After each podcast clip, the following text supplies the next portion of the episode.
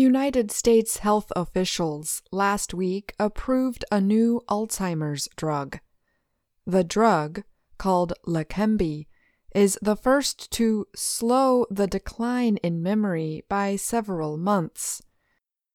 The Alzheimer's Association describes Alzheimer's as a brain disease that causes a decline in memory, thinking, and reasoning skills. One of the most common signs of Alzheimer's disease is forgetting recently learned information or dates and events. People with the disease have difficulty doing things that they did before. Some may struggle with joining or following a discussion. The newly approved Leqembi is a long needed new treatment for the disease but experts warn that the drug is not a cure. Dr. Joy Snider is a brain doctor at Washington University in St. Louis, Missouri. She said, This drug is not a cure. It doesn't stop people from getting worse, but it does measurably slow the progression of the disease. She added, that might mean someone could have an extra six months to a year of being able to drive. The U.S. Food and Drug Administration, or FDA, approved the drug through a speedier than usual process. The process permits drugs to be launched based on early results. The drug is only for early stage patients and requires an injection by healthcare workers every two weeks. It is not yet clear how much the drug can help people with the disease. There are also concerns about its safety. Still, it's a landmark, said Dr. Richard Hodes, director of the National Institute on Aging. It's not enough, but it's encouraging that there's something we can do, he added. Leqembi is made by Japan's Eisai and its U.S. partner Biogen. The drug is designed to target and clear away beta amyloid, a substance that builds up in the brain and leads to Alzheimer's.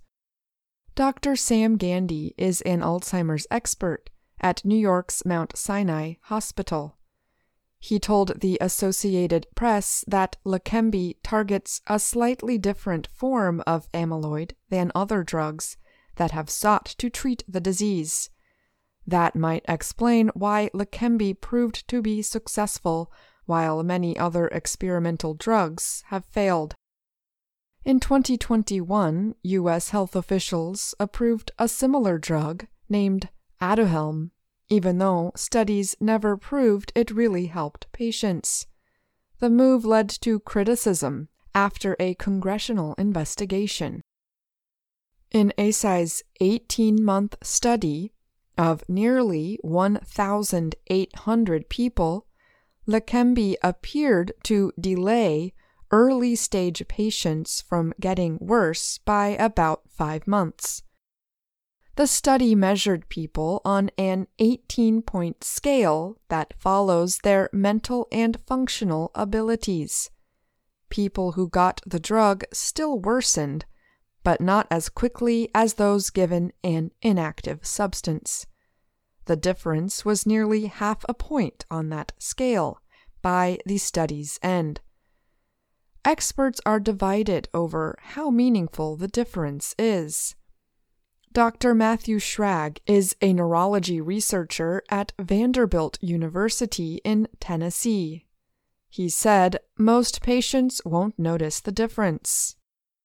Schrag and some other researchers believe a meaningful improvement would require at least a difference of one full point on the 18 point scale. Others say slowing the disease early on, when people still function well, is important. Hodes, the director of the National Institute on Aging, said, Several months with better cognition. What's that worth to you? He added, I think there you can get a strong argument. If I can interact with my family, be independent for months, that's a very meaningful outcome. Like other amyloid targeting medications, Leqembi can cause brain swelling or small brain bleeds.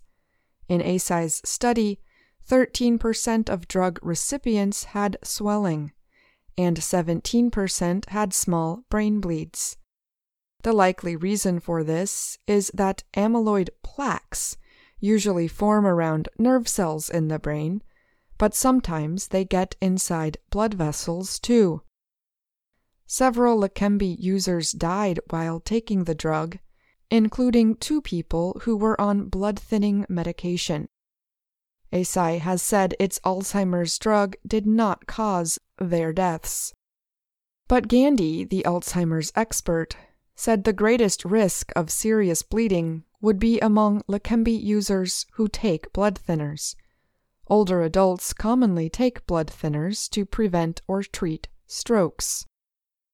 Patients also may experience reactions from the drug that could include high body temperature, an upset stomach, and changes in blood pressure.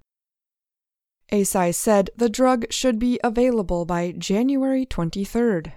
A year's worth of treatment is expected to cost $26,500.